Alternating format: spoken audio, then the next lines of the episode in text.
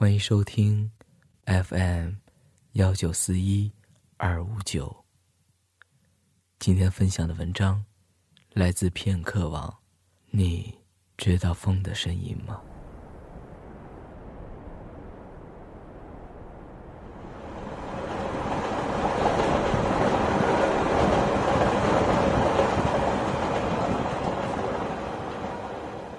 列车已经行驶了好几个小时。干花百无聊赖的坐在座椅上打着瞌睡。乘客们都差不多安静了下来，但铁轨的撞击声依然让他无法安然入眠。沿途经过一条河流时，干花才稍微坐直了背。阳光落在水面上，一颗颗的闪闪发亮，却像是被蒙了层牛奶般，异常柔和。只有身在暗处的人，突然看见，才会觉得刺眼。他侧过身去，望着这些光点发呆，直到反应过来，有什么东西搁着自己的手肘时，才想起。这颗装在上衣口袋里的石榴。干花搭乘这一趟十几个小时的列车去外地看江一案，只是在和他的一通电话里临时起的主意。他在脑海里反复的想象着两个人见面的场景，仿佛已经离得很近了，但中间还是隔着一个对接那么远。彼此朝着对方走着走着，就突然加快了脚步，跑了起来。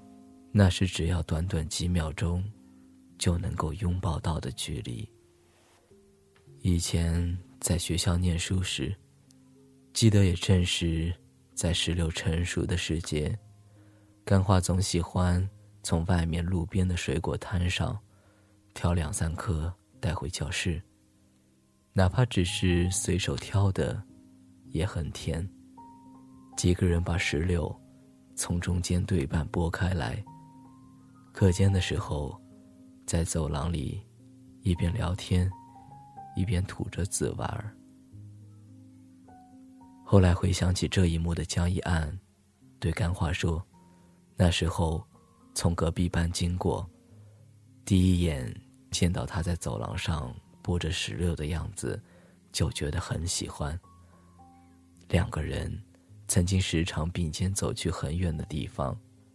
干花到现在，也能清楚的回想起沿路经过的那些冷饮店和杂货铺，挂着绿色牌子的邮局，藏在树荫最茂密的位置。然后，是一条长长的隧道。里面照着昏沉沉的灯光，车辆的机械声音被数倍的放大着，传来传去。就在那里，江一岸突然问他：“你知道风的声音吗？”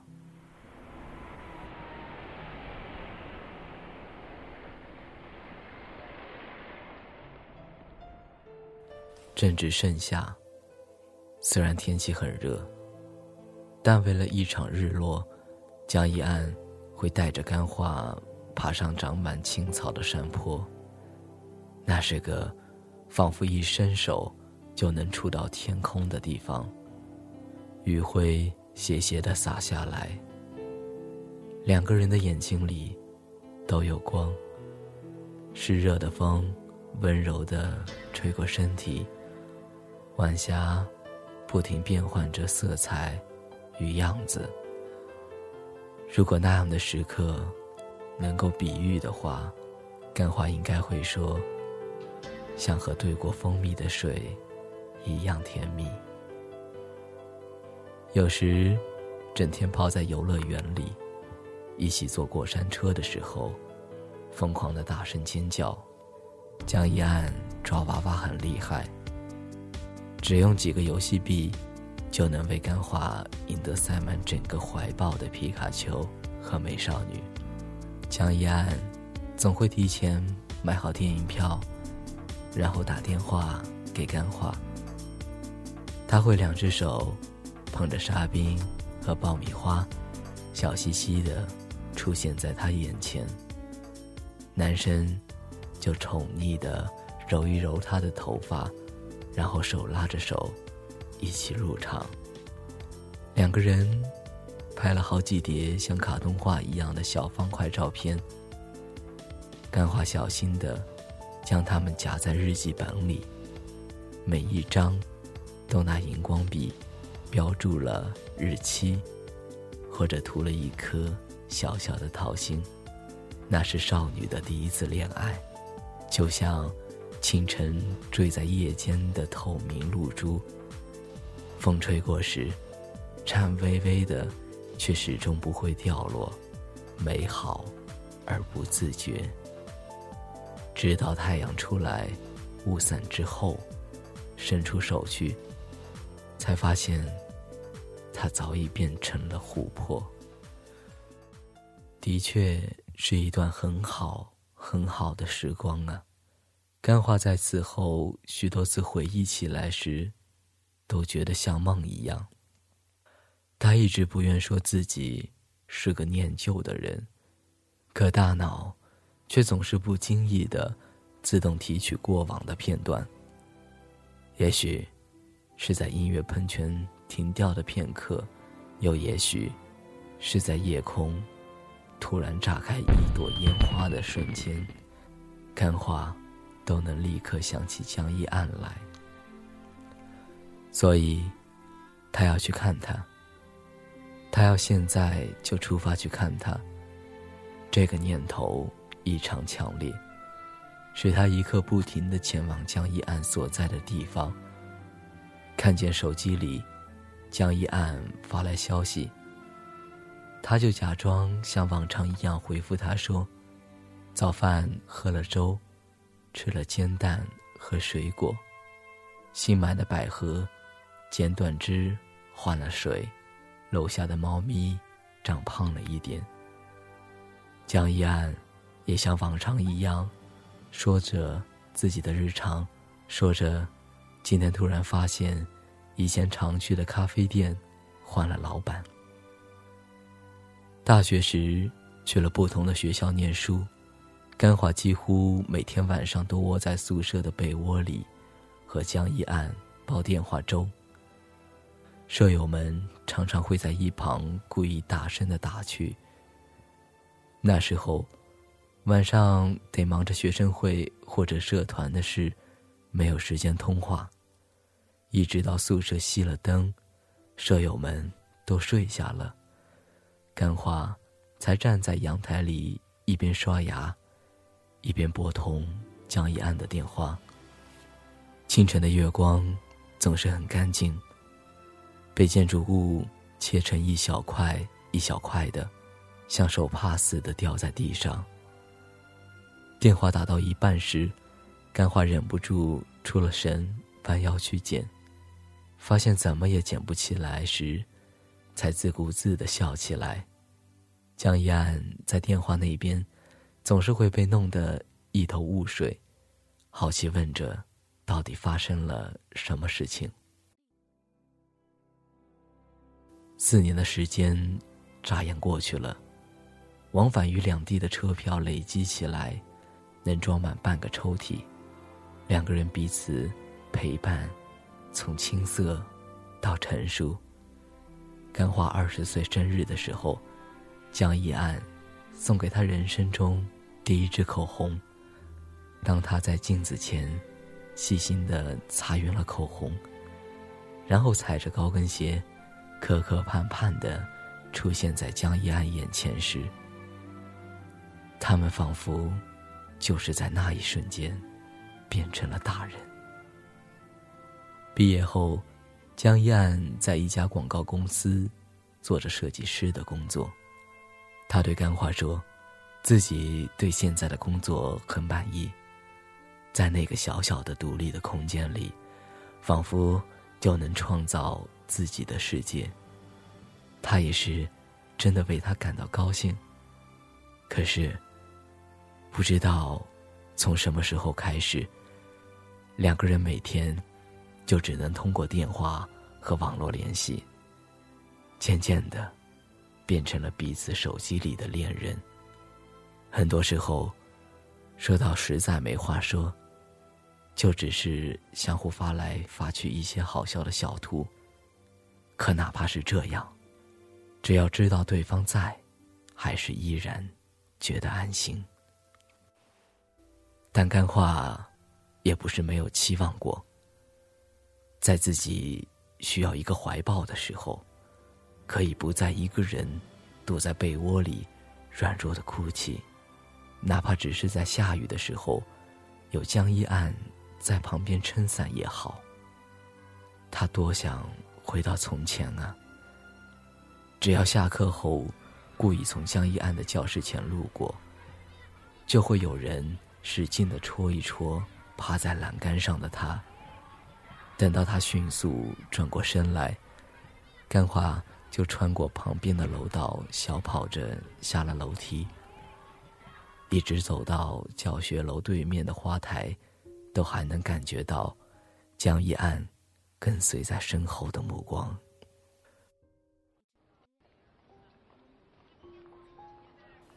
终于到达了目的地，干花跟随着人流中间慢慢移动着。站台外面。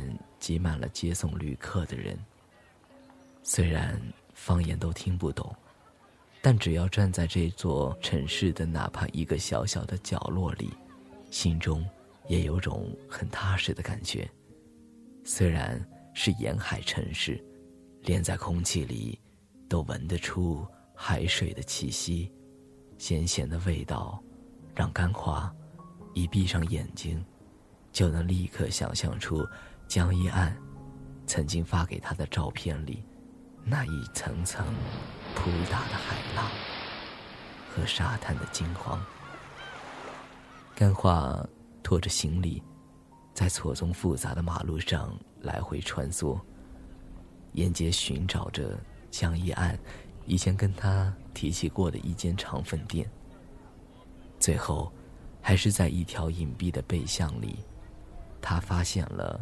这间店面看起来破破旧旧，招牌也不够起眼的小店。街边的路灯稀疏的亮了起来。身上穿着统一学生制服的高中生并排着过着马路。他们大多都留着干净清爽的短发，唯独一两个漂染过头发的男生才会格外抢眼。干花在斑马线上，和他们打了一个照面。仿佛见到多年前的江一岸，也是在放学打完篮球后，和男生们大汗淋漓的结伴回家去。几个人的影子映在人行道边，被笑声冲得稀稀拉拉。鳞次栉比的陌生楼宇和巨幅的广告牌。让干话有些眼花缭乱。他换了两趟地铁，才来到江一岸的公司楼下。这栋方块形的建筑，他要狠狠的向后仰下头去，才能望得到最顶端。傍晚的天空微微泛着红。干花理了理碎发，然后把它别在耳后。他手里握着手机。一会儿亮暗屏幕，一会儿又关掉，已经好久都没有这样心扑通扑通的跳的感觉了。现在，只要给江一岸拨去一个电话，他们就能马上见面了。还在紧张着如何跟江一岸开口说的时候，甘花就看见他慢慢的出了大门，往外走了出来。这个曾经幻想了无数次的画面，总算实现了。仿佛是曾经发生过的一样，总觉得有什么东西和此刻重叠了。可显然，江一岸还没有注意到远处的干花。他只是朝另一个方向挥着手。干花的视线顺着那个方向自然的看了过去，才发现站在对面同样也挥着手的女生。然后他看见他们朝着对方迈开脚步跑了起来，并且非常大方的在人群中拥抱了彼此。电话好久才从身后。司机频频按响的喇叭声中，移开了视线。他低头蹭了蹭两只鞋尖儿，感觉自己的喉咙里像是卡了根鱼刺一样，连完成吞咽这样简单的动作也感到困难。他几乎是屏着自己的呼吸，看着江一岸。紧紧搂住女生的肩膀，然后亲密的沿着两边绣了花坛的台阶一路走下去，最后连同其他所有的陌生人消失在人群里。附近的游乐园还在营业，欢快的嬉闹声从里面传出来。干花绕着外面走了一圈又一圈，到后来是真的走不动了。他把从工作人员那里接到的宣传单铺在梯子上，蜷缩着身体坐了下去，两只手搂着膝盖。这个曾经用来怀抱住。另一个人的空间，现在，他只能用来埋下自己的脸。天已经黑尽了，初秋的凉意，总是要到了晚上，才能明显感觉到。干花拉住衣领，深深的吸了口气。熙朗的闹市里，到处都是霓虹灯。干花关掉手机，站在地下通道的入口前，不知道自己该去哪里。就好像这座城市再没有他认识的人了。回程的列车上，干花掏出那颗上衣口袋里的石榴，掂了两下，对半剥开后，一颗一颗的抠下来吃。外面。不知道什么时候出现了彩虹，因为受视角的限制，连弯弯的像桥似的形状都看不完全。可即使是这样，也还是让干花暂时忘掉了枝叶留在手上的黏腻感。直到列车钻进一条长长的隧道，时光倒流般，干花仿佛又听到了江一岸。在问他：“你知道风的声音吗？”然后男生第一次牵起了女生的手，像风一样跑了起来。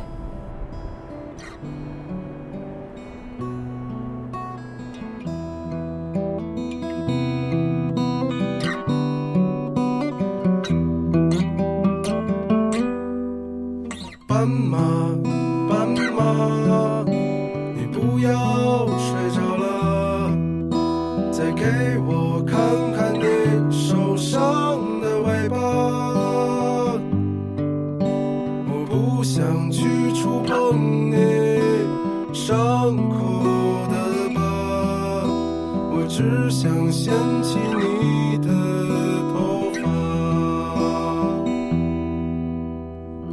发。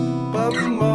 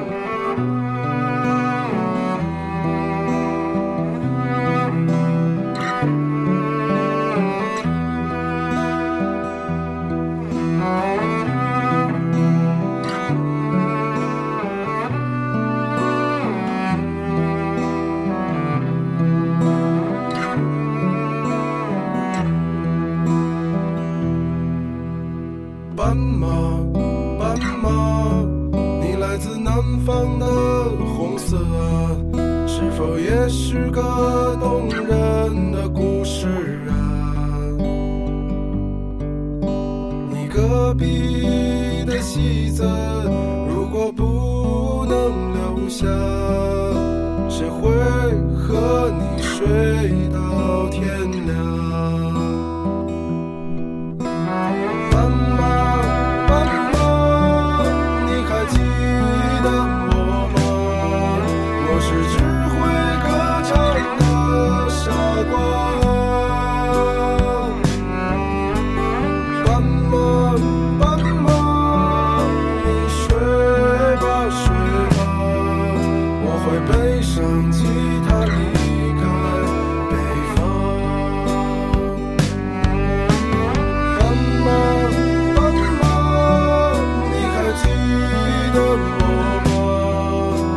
There's